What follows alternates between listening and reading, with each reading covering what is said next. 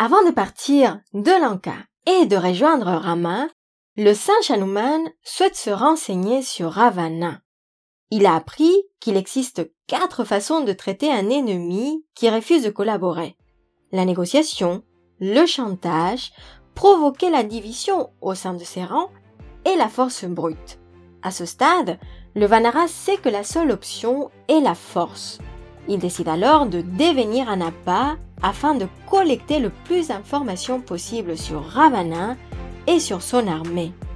C'est cette histoire que je vous raconte aujourd'hui. C'est parti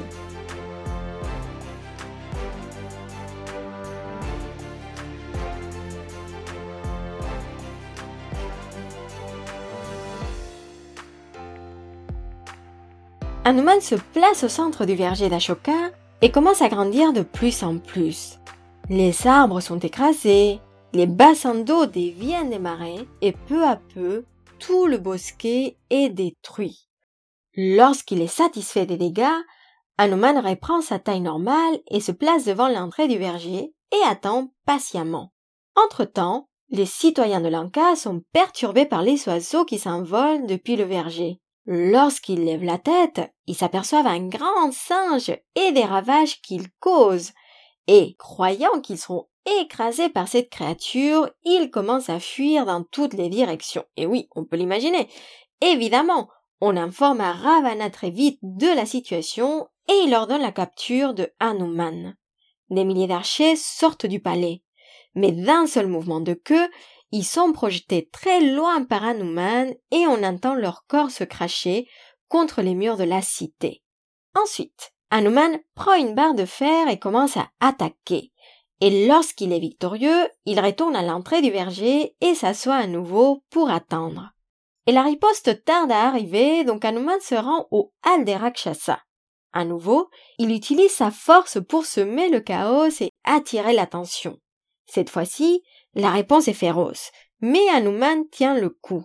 Et même si parfois les lances l'atteignent, pour la plupart, il arrive à les casser en deux.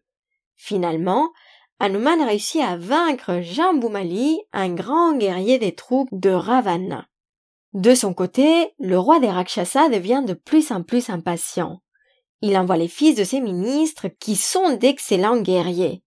Mais comme à chaque fois, Hanuman sort vainqueur et retourne à la porte du verger pour atteindre le prochain affrontement. C'est au tour maintenant des généraux de se battre contre le fils de Vayu. Hanuman prend une montagne et les écrase tous d'un seul coup. Les combats continuent et les forces de Ravana souffrent de nombreuses pertes. Furieux et étonné, Ravana tente de reprendre le contrôle et appelle son fils, le terrible Indrajit.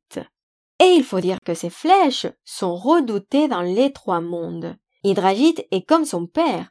Il est très intelligent dans l'art de la guerre. Et lorsqu'il affronte Hanuman, il réalise très rapidement qu'il sera impossible de le tuer. Alors, il décide de le capturer vivant. Il frappe Hanuman avec une arme puissante et le singe tombe sur le sol. Son corps complètement ligoté par des cordes magiques.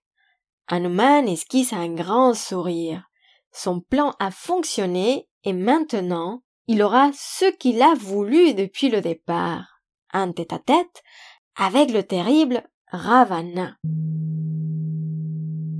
Et oui, souvenons-nous des pouvoirs magiques que Hanuman possède. Il est invincible face aux armes divines et il peut choisir le moment de sa mort. Alors, même si Ravana et son fils Indrajit croit que Hanuman est capturé, en réalité il fait semblant, conscient qu'il peut s'échapper à tout moment. On amène alors Hanuman au palais de Ravana, et lorsque le singe aperçoit le grand Rakshasa, il doit avouer que Ravana est captivant et possède une certaine splendeur. Le Rakshasa demande à Hanuman quelle est la raison de cette dernière attaque. Comme il s'est fait beaucoup d'ennemis depuis longtemps, Ravana croit qu'il s'agit d'un envoyé des Devas. Est-ce Andra ou Vishnu? Est-il vraiment un simple singe? Hanuman se présente et confirme que son but était d'avoir une audience avec le roi des Rakshasa. Il porte un message de la part de Rama.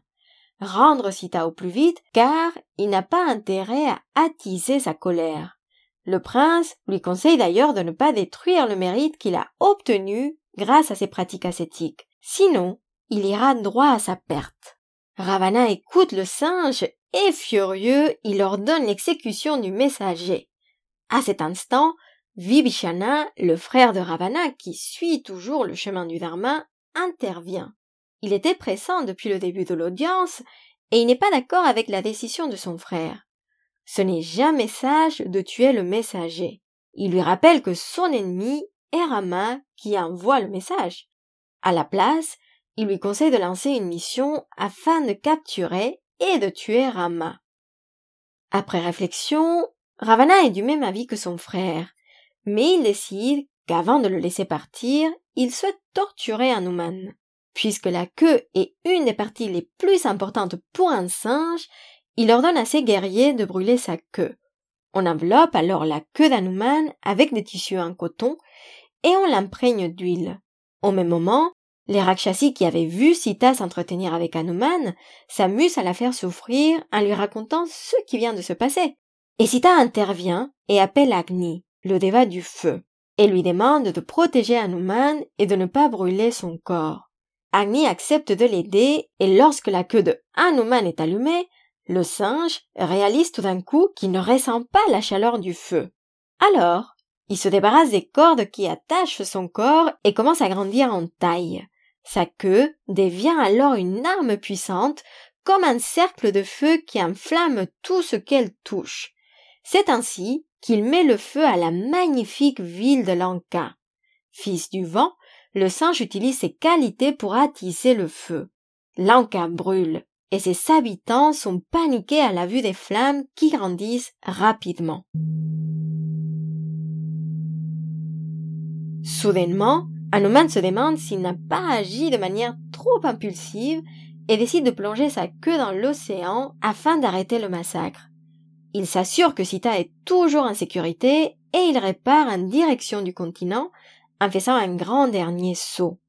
Il a hâte de retrouver Rama et de l'aider enfin à retrouver sa bien-aimée, l'incroyable princesse Sita. Et voilà pour aujourd'hui. Et avant de vous quitter, je voulais partager avec vous ce que je retiens de cette histoire.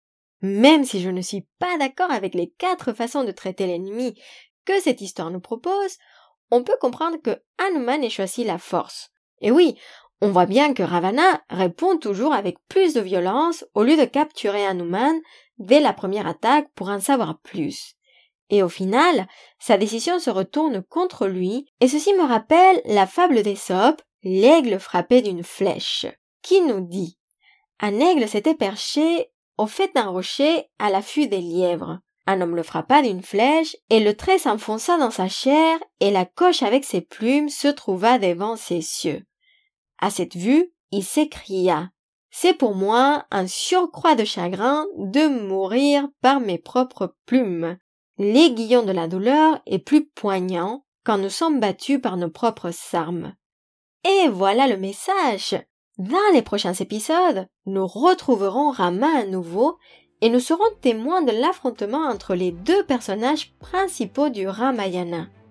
D'ici là, je vous retrouve sur Instagram, at Yogini Laurita, sur ma newsletter ou sur les programmes en ligne. Ma formation autour de l'histoire et les philosophies de yoga et les programmes que j'ai co-créés avec Yogis Alive pour apprendre à créer un yoga durable qui s'adapte à chaque corps. Vous trouverez toutes les infos sur les notes de l'épisode.